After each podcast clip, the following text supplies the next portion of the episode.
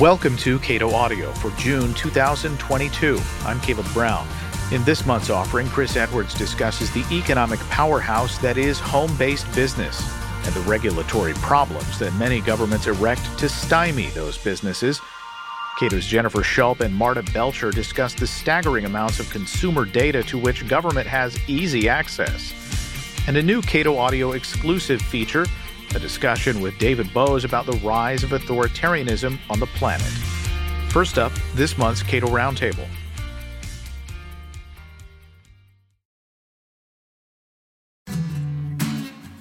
The United States is facing inflation that it hasn't seen in some 40 years.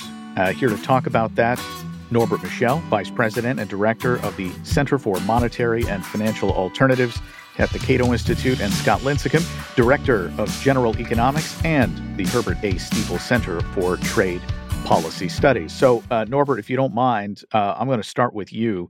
We have seen a lot of price changes and tending toward the increase uh, with respect to the general economy.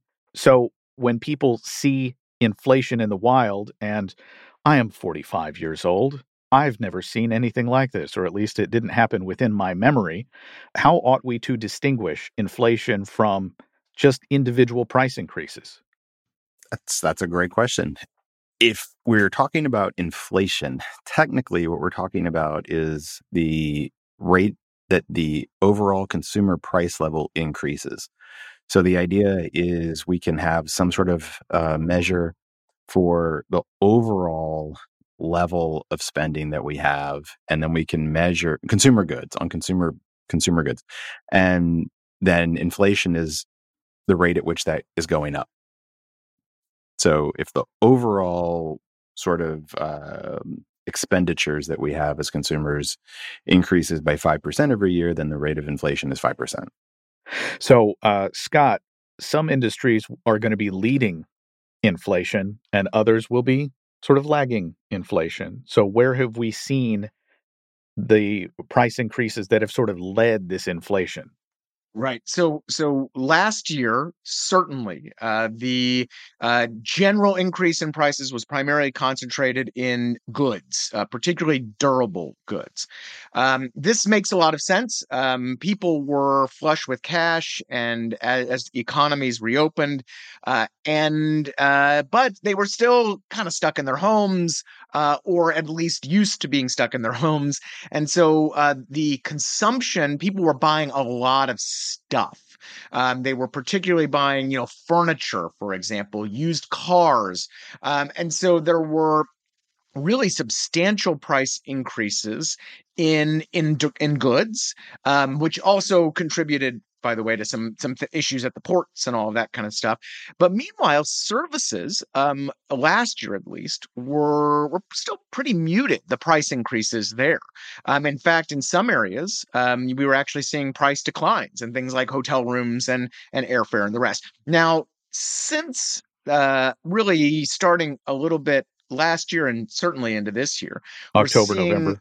A shift. And so again, as Norbert mentioned, we're talking about a general price increase. So prices are still going up like they were last year overall, but the composition has changed. Now people are um, it's it's more in services, particularly in rents and housing, um, but also some of those things that last year were depressed, um, airfare, hotels are are going up. Meanwhile, a lot of the goods pressure we saw last year um, has dissipated. Uh, in fact, we actually saw a slight decline in used car prices uh, either last month or the month before.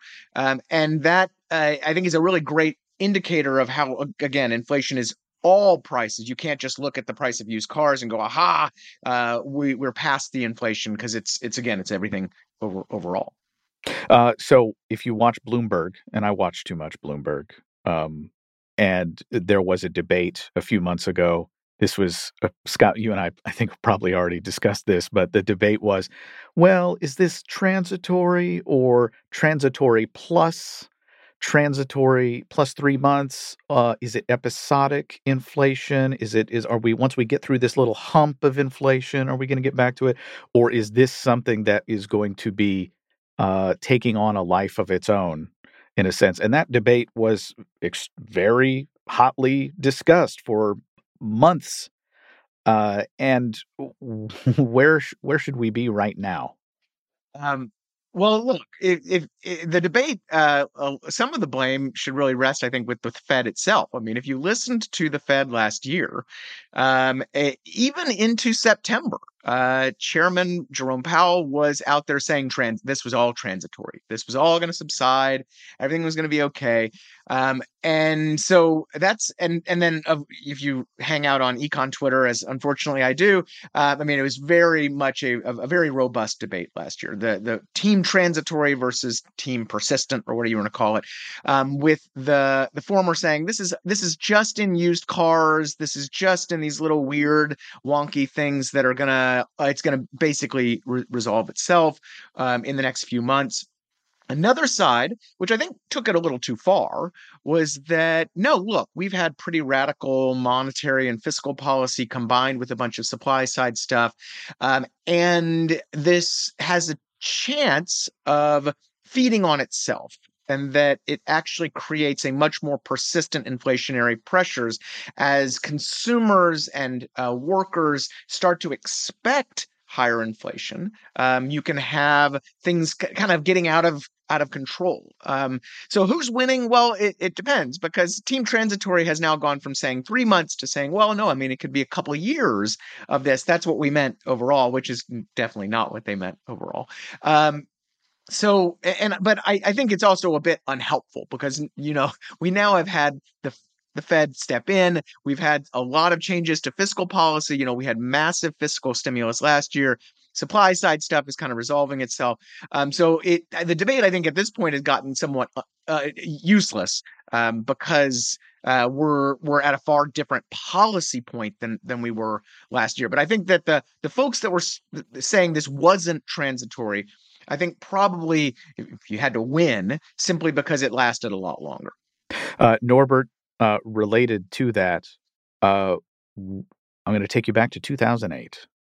Mm-hmm. And when we had a financial meltdown on Wall Street, yep. large at the time, one of the largest ever uh, fiscal and monetary adjustments to try to ease that uh, the the burden of that the, the financial shakeup that was going on, and inflation didn't really do anything. That's right. And so uh, we what do, what do we take away from that versus now? well, those those episodes are both large shocks, uh, so there is that similarity. Um, but there are some big differences. Uh, along with that, the Fed has changed their operating framework. Um, and they did that in 08. And in 08, when they changed their operating framework, they set up an interest on reserve framework where they started paying interest on reserves. So the the basic way of implementing monetary policy became com- can, became very different. And without getting into all the weeds, um, when when they did that, the rate the basic sort of uh, connection between Fed purchases, which increase bank reserves, and overall money growth changed dramatically.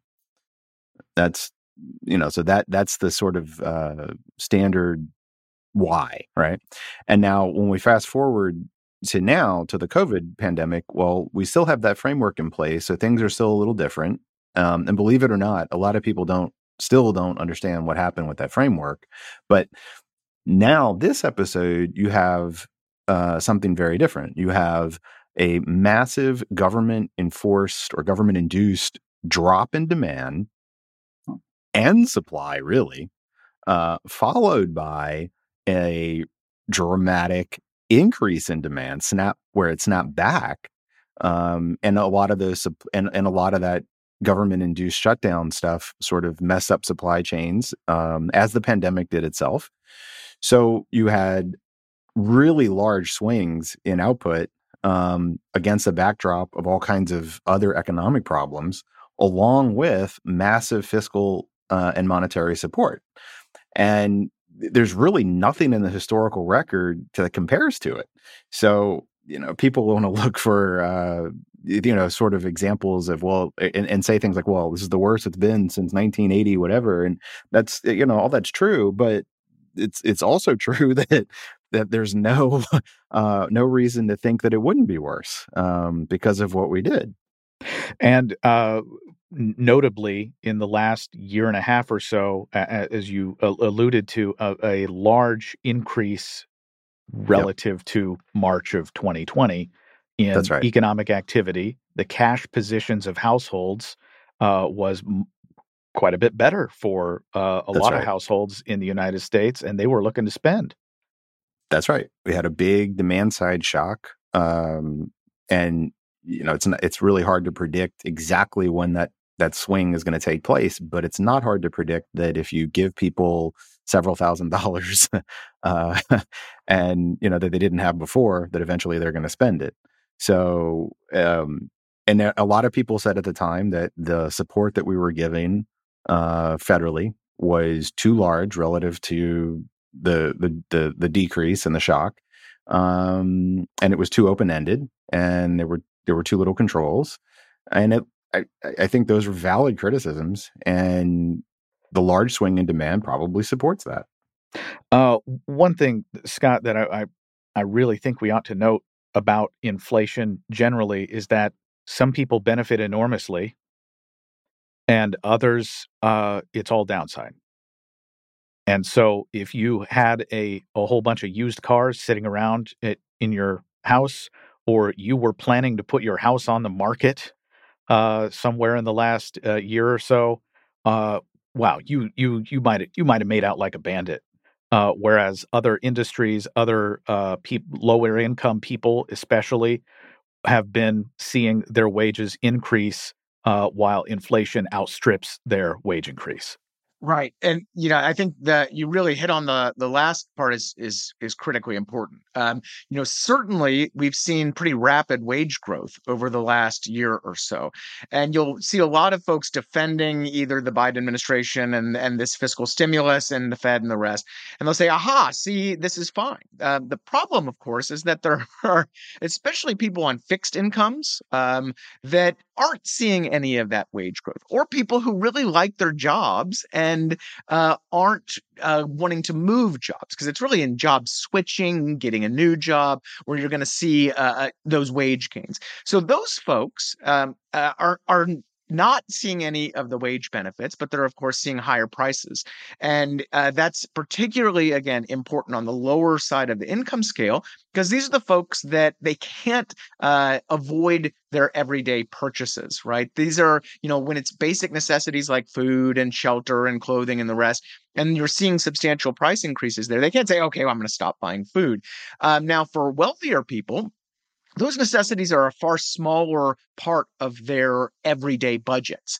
And they can pick and choose how they allocate the rest of their budgets. And thus, you know, they're they're they're they're less affected. You know, maybe I, I actually know some people who went on a pretty pretty awesome vacations last year for dirt cheap because the hotels were half empty, Disney World was totally empty, the uh, flights were dirt cheap. Um, and so for them, I mean, this is this is salad days, right? And and so it really is a very uh, disparate impact um, that and, and important to note that you know there were a lot of losers and and certainly some winners too. Uh, I went to Disney World last fall, and I can report that it was uh, dead, and I would I would add awesome. Um, so jealous.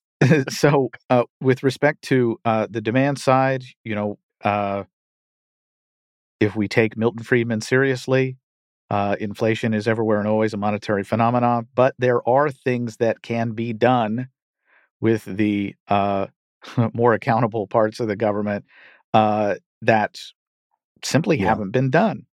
Um, That's right. So, w- with respect to supply, what can we say? Uh, with respect to supply? Sure. Well, with respect to supply of, of well, I'm sorry, of the money or just supply? Well, my, my apologies. Uh, it, it, in terms of this being a demand versus a supply side issue, ah, We've Okay. we've had uh, you know not not necessarily a, Yeah. uh, over a large shrinkage of uh, the products available, but certainly it's not growing rapidly to eat up all that money that's sloshing around in the economy. So, so we have both. We have a demand and supply problem, and unfortunately, um, it's not always easy to pick out and parse out exactly how much of of which is is driving the problem. Uh, but we do know that the economy has started growing faster or at the the sort of projected real growth path that we had prior to the pandemic. So so that's an indication that the supply side stuff is at the very least uh, slacking off and getting better, and that what's driving the inflation is starting to shift to more to the demand side.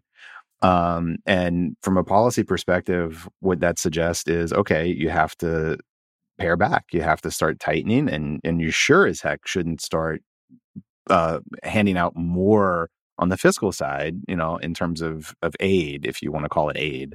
Uh, but you should stop sending checks to people. um, so that's that's kind of where we are now. Okay, Scott, with respect to sending checks to people uh, and say relieving them of certain obligations that they contractually agreed to, um, what can Congress and the president do around on the margins to try to mitigate the inflation that we have seen? Well, right, and and they first, like like Norbert mentioned, and like you mentioned, first thing they need to do is stop just giving people money. Um, the second thing is uh, they need to stop uh, uh, waiving people's debt obligations as well. Uh, you know, student loan forgiveness, for example, uh, could be moderate. It's like kind of like giving people money um, because suddenly instead of paying down debt people now have an extra couple hundred bucks every month that, that they can then go spend in the real economy whatever you want to call it. So that's that's the first place. But the second thing is look there still are supply side restrictions um, and to the to the extent that politicians can act and actually make things better and just you know not just only sit on their hands um, look there are there are some things that, that they can do. You know the, the the biggest and most obvious one is is the tariffs that are in place. Um, you know, President Biden can, with the stroke of a pen, eliminate a lot of tariffs um, that President Trump put in place. Tariffs that have been shown to increase prices, um, and that, according to some new analysis, that if they were removed, uh, would save American families a, f- a few hundred bucks, about eight hundred dollars a year. Now, this isn't going to change the overall general price level, all those inflationary stuff, and it, it certainly is. Um, I would agree. You know, a demand side, you know, the Fed needs to act type situation, but in terms of things that that the political class could do, that's just an obvious. The tariffs are just an obvious place to start. So there is no indication that, uh, at least on the fiscal side, that there will be any alleviation of tariffs or uh, a reduction in what just spending, federal right. spending. And and in, and in fact, the, the the really unfortunate thing is that we're actually seeing in Congress and in recent legislation supply side restrictions increasing. Um, for example, there are these new Buy American rules in the infrastructure bill that um, will in specific which are specifically intended to increase costs by requiring uh, contractors to use american made materials american made steel and that kind of stuff. And the biden administration just a couple days ago admitted that these buy american restrictions were a problem because they waived them for the next few months um, until conveniently right after the election right? Um, meanwhile they the biden administration has um, uh, reinstituted an old rule uh, related to Davis Bacon legislation, and this is construction um, for construction labor. Um, it was a rule that was implemented during the Reagan administration, particularly again to tamp down inflation by lowering the the wages that were required to be paid for federal procurement, federal projects. Uh, the Biden administration uh, has decided they want to get rid of that anti-inflationary policy back then, and again by pumping up salaries um, for for federal uh, procurement. Now, that again, uh, you know, these are not the big drivers of inflation, but uh, it's just this kind of death by a thousand cuts that's you know making things a little worse. To say nothing of student debt relief. Right. So uh, the political responses here have been sort of all over the map, and I guess in the in the early going of this inflationary episode, however long this episode is. It might be one of those season finale extra long episodes. Um, we it, it's really run the gamut, and especially from uh, Democrats whose political fortunes may be on the line uh, this November. A lot of it was uh, assigning blame where perhaps it should not have been assigned. And I want to treat this very carefully because at first blush, if you see certain industries that have seen uh, outsized profits in a in a short time period, and it, it appears that these companies are are doing quite well, and that is that has been the focus for a lot of Democrats early going on the, in this inflation. Some of them are still uh, taking that uh, focus, but what do we miss if we're if we're focusing just on the specific industries or specific companies that are seeing uh, extra normal profits? Well, we miss the big picture. Uh, you know, the, you're you're always going to have in in, in any business in, in any long term pattern business cycles where companies are going to do better or worse, and inflation tends to drive up the retail price quicker uh, than their than a company's cost uh, cost of goods sold because those a lot of those goods were already purchased uh, before the inflation took hold. So it's a temporary boost, generally speaking, um, and therefore, if you on top of whatever problems people are having, you clamp down on the company and increase their cost, then you're going to increase the prices the consumers pay down the road. And so it, it's not a solution for inflation, and it certainly isn't the company's fault. Uh, you know that that inflation took off after they had already purchased all the things that they're selling. Uh, so it's a silly policy. Right. And just to add to what Norbert said, uh, you know, it seems that uh, everybody on this corporate greed uh, blame game um, really seems to forget that uh, these corporations uh, weren't uh, exercising their market power just right before the pandemic right? It's it's as if they they you know the oil companies when oil went negative um were were i guess just being really generous back then. And then now they've decided they've turned on the old greedometer and uh and you know they're gonna they're gonna you know get extra profits all of a sudden. You know that not but and the other thing though is that everybody seems to forget that there's a there's two parties to to a transaction. There's the seller that is, you know, reaping these windfall profits supposedly, and also the buyer. And price increases really only work when you have willing buyers, buyers willing to buy. And and that again stems from a lot of this demand side stimulus and these people being flush with cash. So uh, yes, you know, uh, con- corporations were allowed to raise prices. Yes, profits went up, particularly in certain areas, um, grocery stores, for example. Um, but they were able to raise prices because various policies had consumers flush with cash and and willing to pay those prices. And so, yeah, they couldn't get away with any of this if if consumers had balked. Um, and then the last thing, of course, is that a lot of this profit talk totally ignores that these very same companies are facing higher costs, higher materials costs, higher labor costs in this inflationary environment. Um, and when you actually look at profit margins, you know, again, going back to grocery stores, the margins themselves are actually pretty much in line with uh, past uh, margins. Um, not to mention now this year, uh, earnings reports are all in the toilet. So, um, you know, it's it's a pretty silly excuse once you get into the weeds. Norbert. I was gonna say, and it's similar to the the price increases that we see. Everybody freaks out, and and rightfully so to some extent. But at the same time, everybody forgets that right before the increase there was a decrease, and so you know it, it's I know that nobody wants to hear, okay, let's let's take a step back and let's be calm and let's let these things work out. But to some extent, that's very important to do, especially at the level of Congress. All right, we're going to leave it there. Norbert Michel, Vice President and Director of the Center for Monetary and Financial Alternatives, and Scott Lincicome, Director of General Economics and the Herbert A. Stiefel Center for Trade Policy Studies. You can follow all of our discussions about inflation and other economic phenomena at our website, cato.org.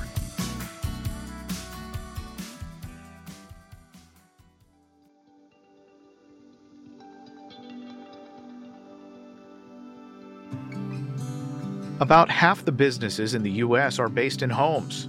So, why do local governments actively work against them? Chris Edwards explains on the Cato Daily Podcast. Home based businesses are hugely important to the U.S. economy. America has about 30 million businesses, and remarkably, about half of them, about 15 million, are based in the home. Everyone from accountants to wedding planners to contractors to yoga teachers uh, to daycare providers and home food producers uh, operate their businesses uh, out of their homes. Uh, so this is hugely important to the economy. There's many lifestyle uh, and economic advantages to home businesses. The problem is that a lot of local governments impose excessive zoning rules that restrict home based businesses. And I think this really undercuts the economy. If you go to Google Maps and start uh, pl- searching for things in your neighborhood, inevitably, at least in my experience, you will find one of those little pin drops in a house, in a neighborhood, and it will list be listed as a business. How do local governments uh, stand in the way of that, or how do they make it harder? Well, if you wind the clock back to the mid 20th century, many local governments across America they they imposed strict so-called Euclidean um, zoning rules, uh, strictly separating out commercial, residential, and industrial uses of land. But those strict uh, divisions don't make sense anymore in the modern economy. I mean, many people want to uh, work out of their home, and they're able to now with because of the computers and the internet and other technological advances. Uh, our society's changed in a lot of other uh, ways. Uh, most women work now, and there's often issues. Uh, people may want to work in their home and set up home businesses because of uh, childcare issues. People uh, may have elderly folks at home they need to uh, care for. There's a lot of advantages to running businesses out of your home, but governments have uh, often strictly banned uh, any business activity out of their home except for the most uh, you know, the least uh, impact, such as, say, accounting services. So, for example, cities ban um, customer, uh, customers from driving up and uh, visiting homes for business purposes. They restrict the square foot in your house, the, the houses that are allowed to be used uh, for businesses. They restrict, uh, you know, parking of business-oriented trucks in residential neighborhoods there's all these restrictions that I think uh, you know unfairly uh, in, infringe on an individual's right to own their property and to use their property as they see fit. And you mentioned if half of American businesses don't have a storefront or uh, you know regular piece of property that is used exclusively for that purpose, you've got to think that for a lot of small businesses, overhead uh, being able to eliminate that chunk of overhead could be a huge savings to a business that's just getting started. That's right. I mean, uh, for individuals, there's lifestyle reasons why you might want to run your business out of your home. So, for example, uh, caring for young children. But there's also big economic uh, advantages. I mean, starting businesses is very high risk. A lot of entre- entrepreneurs are young, they don't have a lot of capital. If you can start a business in your home to test out an idea, to test out a product, uh, you can save a lot of money uh, than having to rent office space. Or let's say you're starting a food business, you'd have to uh, rent space at a commercial kitchen, which can be very expensive. Uh, if you think about a lot of uh, uh, great American businesses, Amazon started in Jeff Bezos' garage in Seattle. Steve Jobs started Apple in his garage. Hewlett Packard started in a garage in Silicon Valley. So home businesses are not only important because they add a lot of economic benefit to local economies, but some of these home businesses end up growing uh, to be be large corporations that hire uh, hundreds uh, of thousands, tens of thousands of Americans. So you know uh, we don't want local government standing in the way of this uh, economically beneficial activity, uh, especially these days because the internet provides so many opportunities for people to start businesses in the home.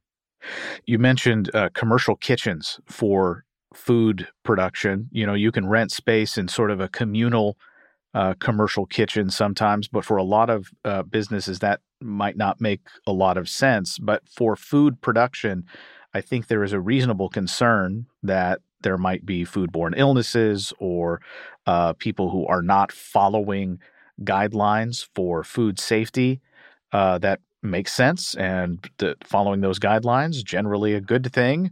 Uh, what what's your response to that? Well, it's true that there is a balance uh, of safety when you're talking about uh, home uh, home food production, and you know, interestingly, the states uh, vary uh, extremely widely in their rules. Some states, like New Jersey, ban essentially all home food production, including even baked products. So you couldn't, for example, in New Jersey, start a business making wedding cakes for people or anything like that. On the other hand, you have states that have passed food freedom laws like Wyoming, where you can essentially uh, uh, produce and sell from your home uh, any product uh, in Wyoming except for meat product. There's usually a, and, and properly concern with regard to meat production in the home and items that need to be refrigerated. But there's a huge amount of uh, products, chocolates, and candies and jams and fruit pies and uh, baked goods and canned goods, which can be safely uh, made in the home. Uh, but many states, up until recently, have banned this home food production, and I think that's that's really backwards. I think that a lot of people uh, want to get into food entrepreneurship.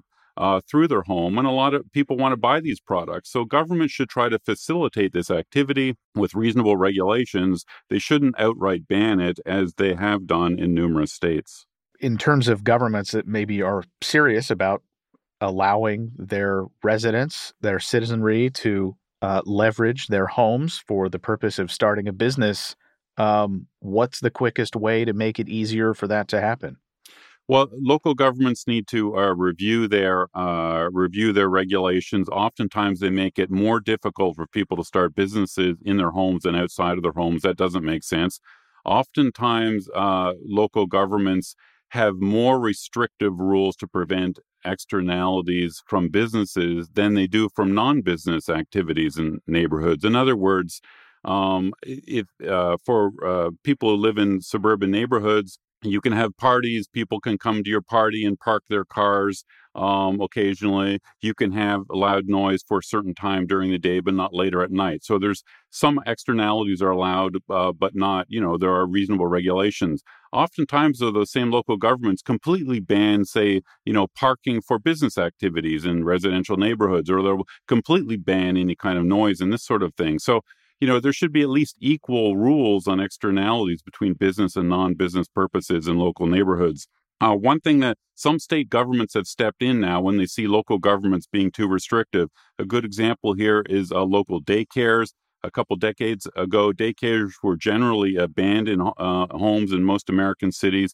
Now they're generally allowed, and uh, there's about two dozen states that have passed state level rules that um, preempt local governments from completely banning daycares in uh, suburban neighborhoods, residential neighborhoods, which is reasonable. I mean, a huge demand for daycares. Costs are very high, as anyone who has uh, young children uh, knows. So, allowing uh, under reasonable uh, limitations, uh, home based daycares makes a lot of sense for the economy today. With respect to food specifically, if you're prohibited from engaging in this kind of business at your home, one, you're probably not going to file the relevant paperwork to actually open the business. And two, if you're actively avoiding the state, you might be also actively be avoiding those uh, perfectly reasonable protocols for uh, protecting your customers from uh, an illness related to the food. You're exactly right here, Caleb. That if, if the government's restrictions uh, are are too uh, over the top, then people simply go underground, and we see this in all types of areas in the economy. Of course, with you know marijuana and other sorts of uh, drugs that have traditionally been illegal, you make the rules too stringently, the industry simply goes underground. It's the same with home food production. Then when industry uh, goes underground, then there's there's uh, less of a, a, a, uh, ability for government to check on safety. Uh, you know, businesses end up you know avoiding tax rules and that sort of thing too. So it is of general benefit. It's good for everyone if governments have reasonable and minimal regulations on home based businesses uh, so that home based businesses aren't underground, so that they are out in public and people can see how they operate. Chris Edwards is Director of Tax Policy Studies at the Cato Institute.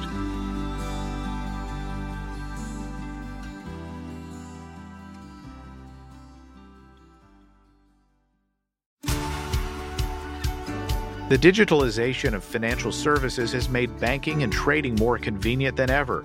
But laws that were written before the digital era now collect untold amounts of consumer data to which the government has easy and often unfettered access.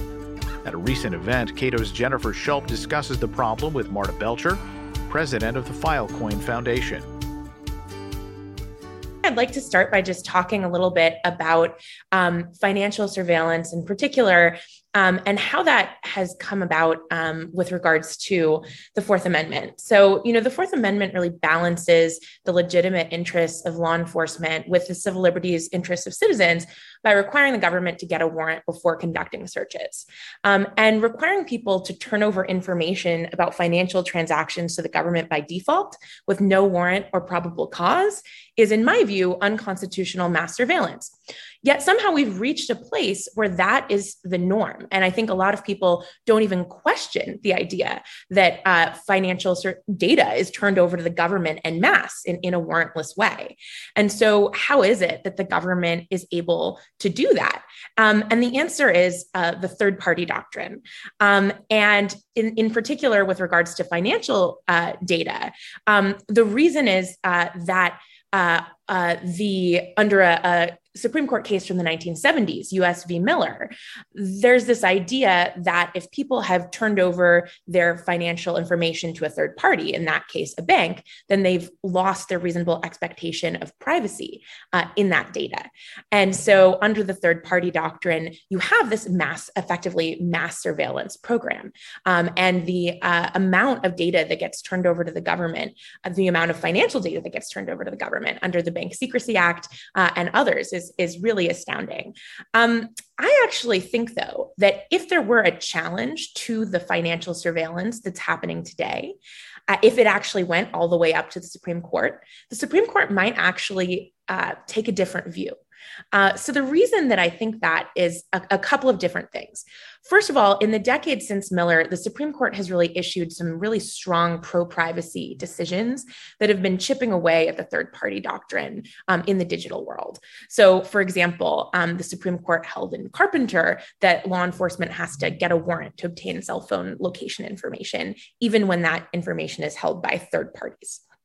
Uh, another reason is that Miller was an as applied challenge to the Bank Secrecy Act, meaning that in making its decision, the Supreme Court was really narrowly considering only how the Bank Secrecy Act was implemented at that time, not whether the entire statute is unconstitutional in light of how it could be implemented. And in the decades since Miller, the amount of financial uh, surveillance has just drastically, drastically expanded. And then I think um, most importantly, the the amount of information that you could glean from bank data in the 1970s is just a world away from the intimate window into a person's life that can be provided by financial data today. You know, digital uh, financial transactions are, are, deeply personal and revealing. Um, and like the location records in Carpenter, these financial records can reveal your, your family relationships, your political leanings, uh, your profession, your religious associations. Um, and, and this is just completely different than the world in the 1970s. And I think that that is something that that the Supreme Court has recognized.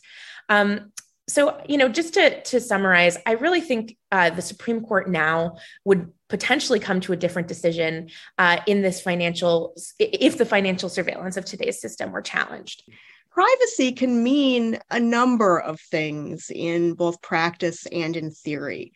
And I know it's a bit of a philosophical question, um, but we'll start. Marta, what do you mean when you're talking about privacy and why should we want to protect it?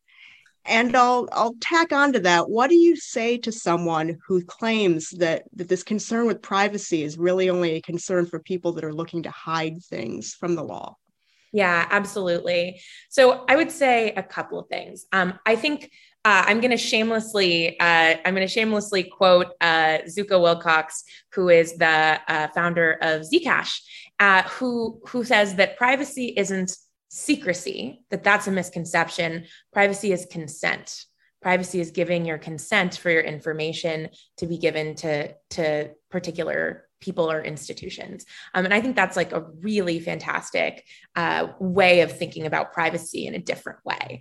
Um, but I would say, you know, even to the extent that privacy is about secrecy or anonymity, I think there's this idea, this misconception that anonymity is bad and that tools that enhance privacy enable crime. Uh, and privacy and anonymity are not bad and they're not illegal. In fact, they're essential for civil liberties. And that's especially true for financial transactions. Um, you know, I always think about uh, these pictures that I saw from the Hong Kong protests, which showed these really long lines at subway stations as pro democracy protesters were waiting to purchase their tickets with cash so that their electronic purchases wouldn't place them at the scene of the protest. And so for me, that really underscores that the importance of and anonymous transactions for civil liberties. Um, and for me, one of the reasons I've been so interested in, in the cryptocurrency space, um, and one of the things that I've really been fighting for in the cryptocurrency space, is that cryptocurrency is important for civil liberties precisely because it can import the anonymity of cash into the online world. And that's a feature, not a bug. When crypto was born, so when we're talking, you know, a decade plus ago now, these were transactions that were able to take place kind of outside the government's eye. Um, peer to peer, little to no government involvement at all. But what we've seen over the past several years, not surprisingly, is the interest in the US and other governments getting involved in the regulation in this space. That is a whole big question on its own. But what I'd like to talk specifically about is uh, adding crypto platforms to the BSA and anti money laundering requirements, adding digital assets to these other surveillance systems that are in place, the tax reporting surveillance system. Uh, say, Marta, you've recently written on um, adding the adding digital assets to a portion of the tax code that requires businesses to report more than $10,000 in a cash transaction to the government. And I'd just like to talk a little bit if that raises any different issues or just heightens the same issues that we have with kind of the broad based surveillance that is potentially problematic here. And actually, I'd like to start with Marta because I know I know you've written in this space and would love to hear your thoughts. Yeah. So I think the first thing I would say is is big picture. I think another misconception in this space is that um, cryptocurrency is unregulated and that it's the wild west. So the on ramps and the off ramps where people are buying and selling and custodying crypto are heavily regulated. So these on ramps and off ramps are chartered banks or they're trust companies or they're state licensed money transmitters. And they have all sorts of requirements. They post bonds, they open their doors for yearly inspections, um, they're registering with FinCEN, they're complying with the Bank Secrecy Act, they're doing KYC, they're sharing details of suspicious transactions. So, so all of that um, is is really happening at the choke points at the on ramps and the off ramps at these at these exchanges. Um, so I think that's sort of um, point number one. I think point number two is um, one of the things that we've seen a lot of recently, and you know, including um, as as you mentioned, um, you know, what I've written about um, is you've seen. Uh, an expansion to not only having surveillance happen at these choke points at the on ramps and off ramps, but also tr- expanding even further beyond that to, to do surveillance in, in a way that is even broader, that actually requires participants in the network to collect identity details of the people that they're transacting with and then somehow securely handle that information and then turn that information over to the government. Um, and in some cases with some of these proposals um, potentially if they don't do that uh, face criminal penalties. Um, and so i think um, this is a this is a the uh, you know what, whatever you think of the existing uh, financial regulation and surveillance um, which again i already think is is unconstitutional. The the proposals that we've seen recently have expanded that even further. And i think are cre- are are creating systems that um, require participants to collect information in a way that's just not workable and in a way that is a further intrusion on on uh, on privacy and and uh, further expand surveillance Marta Belcher is president of the Filecoin Foundation. Jennifer Schulp is director of financial regulation studies at the Cato Institute.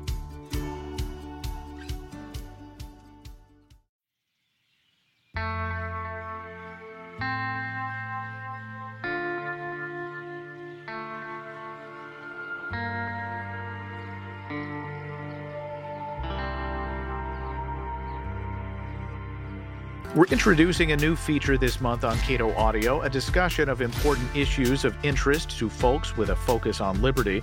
This month, I spoke with Cato's newly minted Distinguished Senior Fellow, David Boaz, about the rise of authoritarianism on planet Earth. Before we get into the meat of this, what do you understand liberalism to be?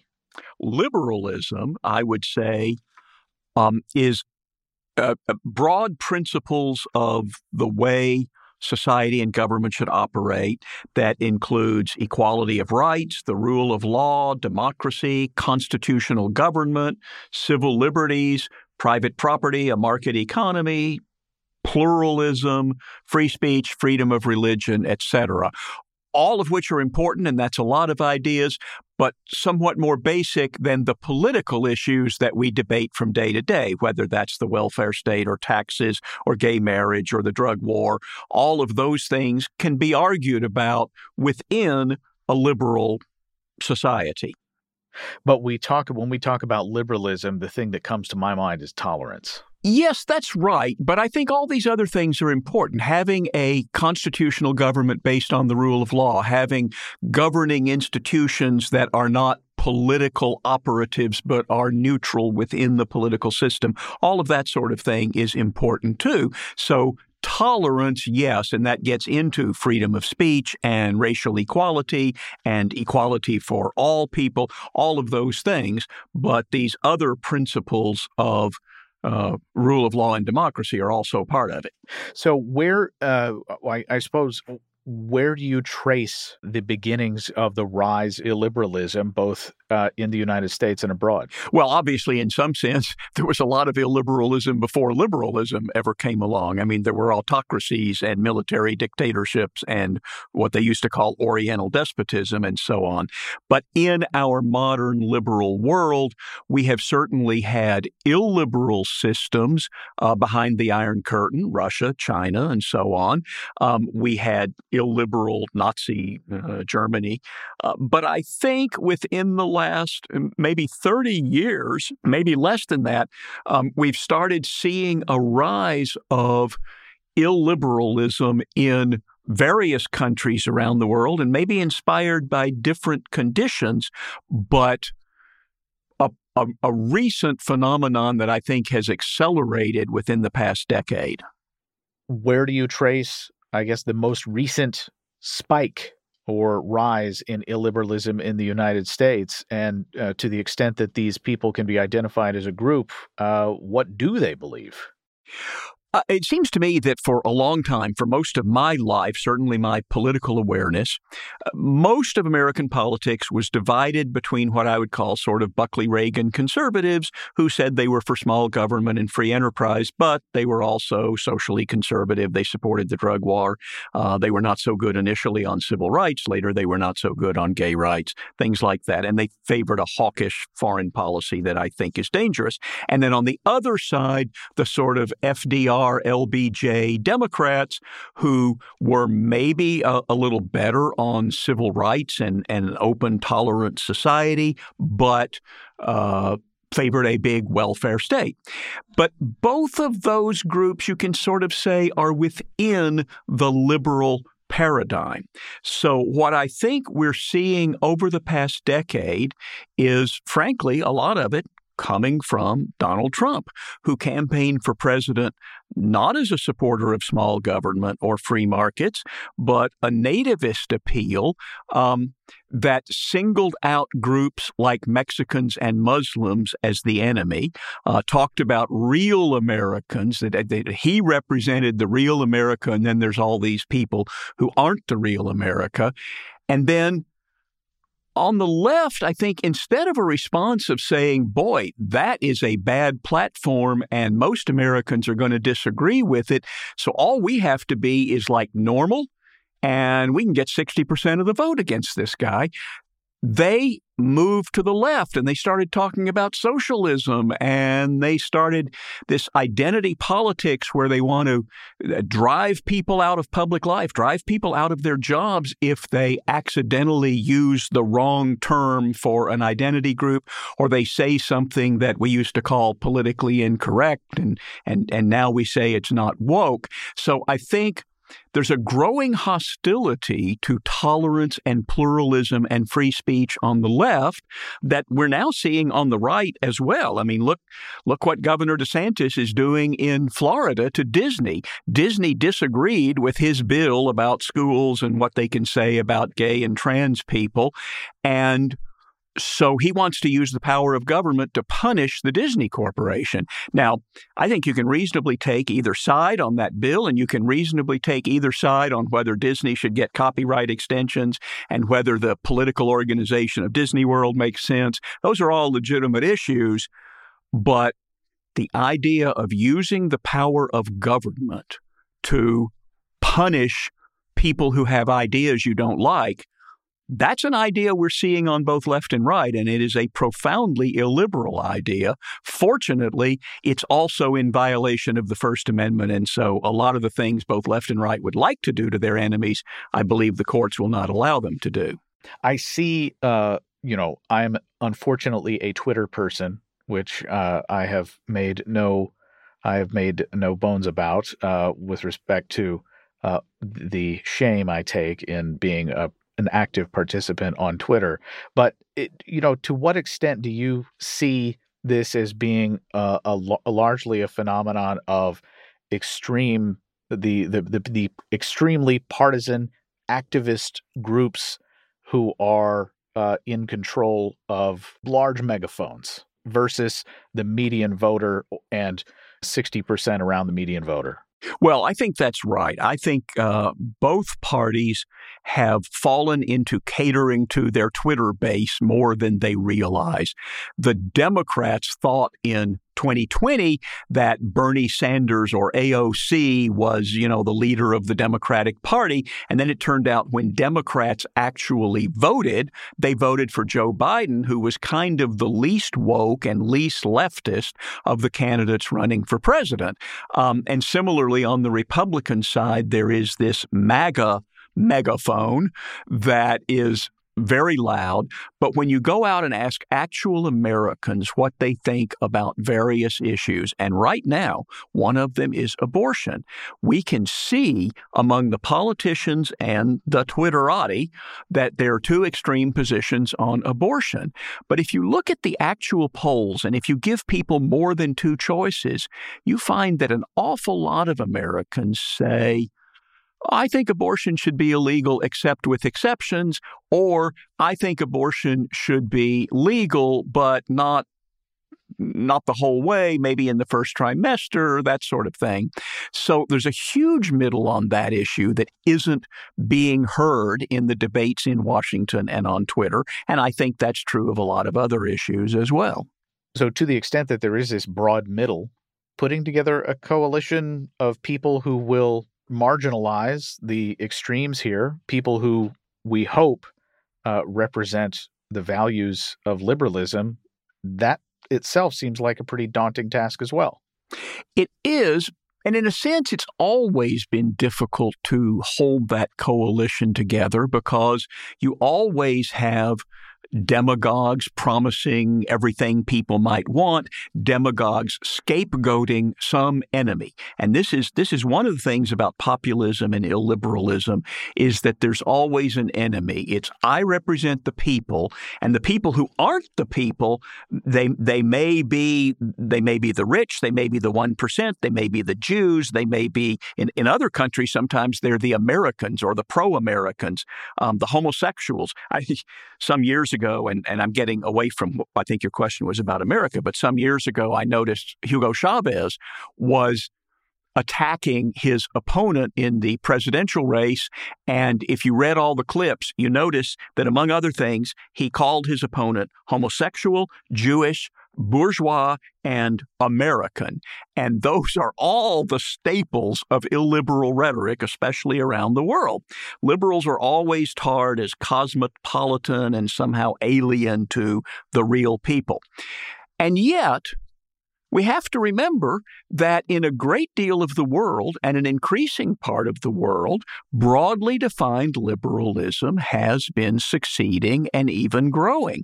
Liberalism started in sort of the Netherlands and England, and it spread to America and then to more of Western Europe and then to more of Europe and then also uh, to places like Japan and, and uh, Taiwan and Hong Kong. Um, and, and some parts of Latin America and even some parts of Africa. And so somehow people do seem to prefer liberalism as a place to live. You ask anywhere in the world, which way do the immigration flows run? And they run to the more liberal, more capitalist countries from the less liberal, less capitalist countries. So at some level, people do know this, and mostly they do reject extremists and so on. The question is why, in recent years, when really the world is richer than it's ever been, and it's in a lot of ways more open. Women can uh, can achieve and aspire more than they could before. Gay people, racial minorities, all of those groups in most of the world have more freedom and dignity and um, and being part of the political and economic mainstream than they were before. So why are we seeing in countries like Turkey and Egypt and Hungary and Venezuela and the Philippines and maybe India and maybe even France, why are we seeing this trend toward illiberalism? And I think that's a complicated question and one that we need to be thinking about. For the United States, it has been a, little disheartening. You know, years ago, I can remember uh, Joe Kennedy uh, Jr. Uh, riding around uh, promoting Venezuelan heating oil uh, to to put into people's homes, and he seemed to have no problem with uh, allying himself in a way with somebody like Hugo Chavez, and more recently, people like Donald Trump, people like Tucker Carlson have uh, at least nodded and and pointed out their admiration for people who have terrible human rights records, who are uh, at the at the heads of various countries. I guess it strikes me that maybe a lot of Americans don't really just follow this stuff as closely as you or I do. Maybe, there's always been this fascination with some better system. The political scientist Paul Hollander wrote a book called Political Pilgrims, and he was talking about Americans and maybe Western Europeans too, who had swooned over the the new system in Russia, communism, and then later when that didn't pan out, uh, they swooned over Mao, and then Castro, and then eventually Chavez, and there's always a new alternative. And it turns out all the others, that, those were not real socialism or real communism. Uh, those were corrupted. So now we have this new thing. And I wish Paul Hollander were alive today to write about the phenomenon of American right wingers going to Hungary to swoon over Viktor Orban, who has essentially corrupted the electoral process there, eliminated the independent judiciary, eliminated the independent media. Um, and he rails against George Soros in anti-Semitic terms, and he's he's cracking down on the LGBT threat. And so, once again, it's like he he points to scapegoats for everything that is wrong and he promises that I'm the man on the white horse who can fix it and Americans ought to be more sensitive to that by now. There are even American conservatives who think Putin is a great defender of Christian civilization. Now, this was mostly they said that before he brutally invaded Ukraine, but still, you could look at Vladimir Putin and think, my God, he's defending Western Christian civilization? Um, Paul Hollander would like to write about that. It seems likely that this kind of thinking, uh, illiberal thinking, both on right and left, has a substantial future in American politics. And it's hard to avoid that conclusion. Well, I hope that won't be the case. I do think a lot of it on the right is wrapped up in the person of Donald Trump. And so that may not last forever. Um, and on the left, uh, a lot of it wrapped up in the aversion to Donald Trump and so might calm down. I do think also there is a growing sense on the center left that the left is going too far, is threatening the economy, is threatening freedom of speech, and um, and also hurting Democratic chances in elections. And that combination may cause people on the center left to organize in a way that they haven't. And so I certainly hope that we will see not exactly a coalition between Reagan conservatives and free speech liberals, but at least a pushing back by both of those groups against the extremists on right and left, in which case libertarians will see both of those groups as allies, at least on specific issues, and on a general sense that we would like to be arguing issues within a broad liberal consensus about um, private property markets, civil liberties, and constitutional government. And if if we had that, the world and the United States would be better off. And I, as I say, I think I see some revival on both sides. David Boaz is a distinguished senior fellow at the Cato Institute.